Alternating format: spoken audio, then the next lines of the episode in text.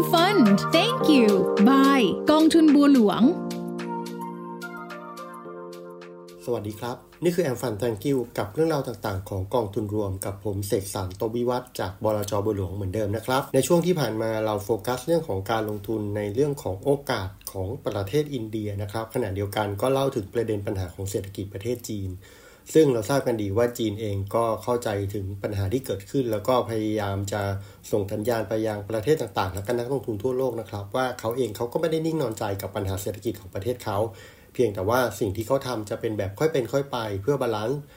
ภาคเศรษฐกิจแล้วก็ภาคสังคมของประเทศเขาให้ไปด้วยกันนะครับ เนื่องจากว่าเขามีปัจจัยหลาย ๆ อย่างที่ต้องควบคุมดูแล ไม่ใช่แค่เรื่องเศรษฐกิจเพียงอย่างเดียว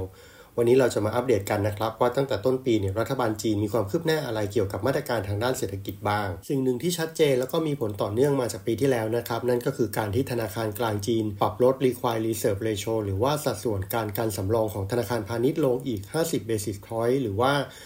50 สตางค์นะครับ ซึ่งจะมีผลตั้งแต่วันที่ 5 กุมภาเป็นต้นไป ทำให้สภาพคล่องของ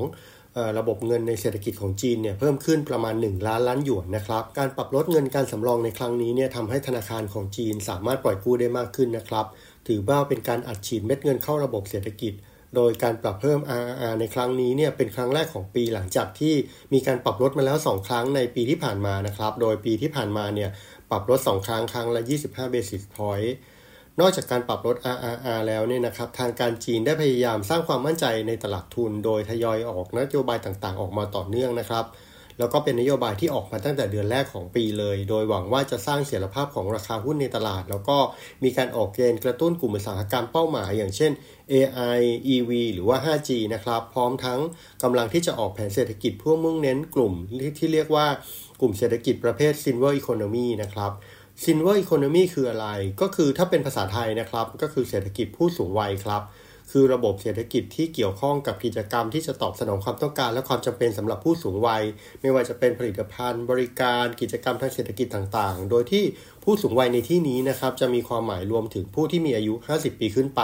ไม่ได้หมายถึงผู้ที่เกษียณแล้วเท่านั้นนะครับ ซึ่งกลุ่มนี้เนี่ยเป็นกลุ่มที่มีกำลังซื้อสูงเป็นอันดับต้นๆในตลาดของโลก ซึ่งประชากรจีนจำนวนมากก็กำลังเดินเข้าสู่กลุ่มนี้นะครับ อย่างที่เราทราบกันดี Silver Economy นะครับถือเป็นตลาดใหม่ที่จะนำมาซึ่งรายได้มหาศาลต่อเศรษฐกิจโลกในอีกไม่กี่ปีข้างหน้านะครับ เป็นกลุ่มเป้าหมายที่มีแนวโน้มที่จะมีการใช้จ่ายเพื่อการพักผ่อน ดูแลความงาม บริการการรักษาพยาบาลรวมถึงเลือกซื้อสินค้าและผลิตภัณฑ์แล้วก็ระดับ สิ่งต่างๆ ที่มีระดับพรีเมียมมากยิ่งขึ้นครับ เพราะว่ากลุ่มนี้เป็นกลุ่มที่มีเวล แล้วก็มีความมั่งคั่งในตัว จากการที่เก็บสะสมมาจากการทำงานทั้งชีวิตนะครับเทรนนี้เนี่ยไม่ใช่เกิดขึ้นเฉพาะจีนนะครับ เป็นเทรนของโลกเลย ไม่ว่าจะเป็นบ้านเราที่เข้าสู่สังคมผู้สูงอายุ สิงคโปร์ ญี่ปุ่น หรือว่ายุโรปเองเนี่ยก็กำลังมีกลุ่มประชากรวัยนี้สูงมากครับ กลับมาที่แนวทางการกระตุ้นเศรษฐกิจของจีนนะครับ ซึ่งเขาจะทำแบบ ค่อยเป็นค่อยไปนะครับ ไม่ใช่เศรษฐกิจที่มีลักษณะของการกระตุ้นแบบโปรยเงิน ซึ่งอันนี้เนี่ยผู้นำจีนยืนยันว่าจะไม่กระตุ้นเศรษฐกิจแบบโปรยเงินแบบฝรั่งนะครับ แต่ว่าด้วยท่าทีที่ออกมาก็สะท้อนนะครับว่าเขาเองก็ให้ความสำคัญกับปัญหาเศรษฐกิจอยู่เช่นกัน แล้วก็เริ่มหันมาใช้นโยบายเชิงแท็กติกมากขึ้น จากเดิมที่มุ่งทำนโยบายในเชิงสักเจอร์ หรือว่าเน้นภาพใหญ่ในเชิงโครงสร้างเป็นหลักครับ ถ้าเรามาดูว่าในปีนี้เนี่ยมีอะไรออกมาบ้างนะครับ ที่เป็นลักษณะของเชิงเทคนิคก็จะพบว่า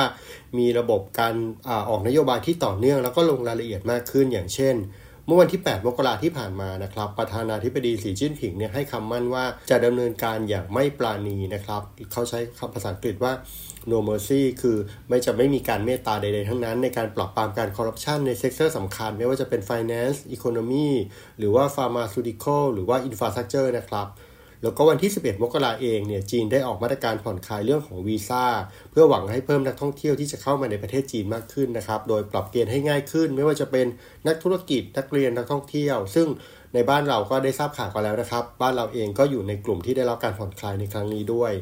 แล้วก็วันที่ 12 มกรานะครับ ก็มีข่าวว่าทางการของทางการจีนในแง่ของการเงินหรือว่ากรอตจีนนะครับกำลังพิจารณากลไกสนับสนุนตลาดหุ้นจีนในช่วงที่ตลาดตกต่ำโดยที่มุ่งเป้าไปที่ผู้จัดการกองทุน แล้วก็นักลงทุนสถาบันในประเทศ ซึ่งก็ลองรอดูนะครับว่ากลไกที่กรอตจีนเขาว่ามาเนี้ยมันจะเป็นแบบไหน ซึ่งรายละเอียดน่าจะออกมาในอีกไม่นานครับแล้วก็ขณะเดียวกันวันที่ 14 มกรานะครับกรอตจีนก็ยังประกาศว่าจะมีการจัดการการลงทุนที่ไม่ชอบปราพากลในตลาดหุ้นจีน แล้วก็จะเอาโทษให้ถึงที่สุด รวมถึงวันที่ 17 มกรานะครับมีการเผยแผนกระตุ้นเรื่องของ Silver Economy ที่ได้เล่าไปนะครับ พื่อหวังมูลค่าทางธุรกิจที่มากกว่าล้านล้านดอลลาร์สหรัฐ แล้วก็มุ่งเน้นธุรกิจประเภท nursing home entertainment หรือว่า home delivery ครับ นอกจากนั้นนะครับ วันที่ 18 มกราเอง นายกรัฐมนตรีหลี่เฉียงกล่าวว่า จีนเองเนี่ยสามารถบรรลุเป้าหมาย GDP growth ที่ 5%เมื่อปี 2023 ได้ โดยไม่จำเป็นต้องใช้เม็ดเงินกระตุ้นเศรษฐกิจในปริมาณมาก ๆ อย่างที่ทางฝั่งยุโรป หรือว่านักลงทุนสถาบันทางฝั่งตะวันตกนี่เขามองนะครับว่าเขาคาดหวังที่จะเห็น ซึ่งจีนเขาบอกว่าเขาสามารถทำได้ในแบบสไตล์ของเขานะครับแล้ววันเดียวกันเองก็มีการออกมาตรการสนับสนุนการใช้เทคโนโลยี 5G เพื่อเตรียมพร้อมแล้วก็ผลักดัน ให้เกิดการใช้งานในจีนที่เพิ่มขึ้นด้วย จะเห็นว่าปีนี้เนี่ยรัฐบาลจีนนะครับได้กระตุ้นเศรษฐกิจต่อเนื่องแบบลงรายละเอียดหลังจากที่ประกาศในภาพกว้างเมื่อสิงหาคมปีที่แล้วมาแล้ว เราก็ต้องคอยดูกันต่อนะครับว่าปีนี้เนี่ยจะเห็นผลในสิ่งที่เขาทำในเชิงภาคประจักษ์มากขึ้นหรือไม่ แล้วก็แค่ไหนครับ และนี่ก็คือเรื่องราวการอัปเดตถึงนโยบายการกระตุ้นเศรษฐกิจของจีนนะครับ เพื่อเราดูว่าแล้วปีนี้เนี่ยการลงทุนในจีนในจีนจะเป็นอย่างไร มาตรการที่ออกมาจะส่งผลอย่างไร ก็เราคอยติดตามดูกันครับ น่าจะอีกไม่กี่เดือนนี้น่าจะค่อยๆ เห็นผลกันครับสำหรับวันนี้ขอลาไปก่อน สวัสดีครับ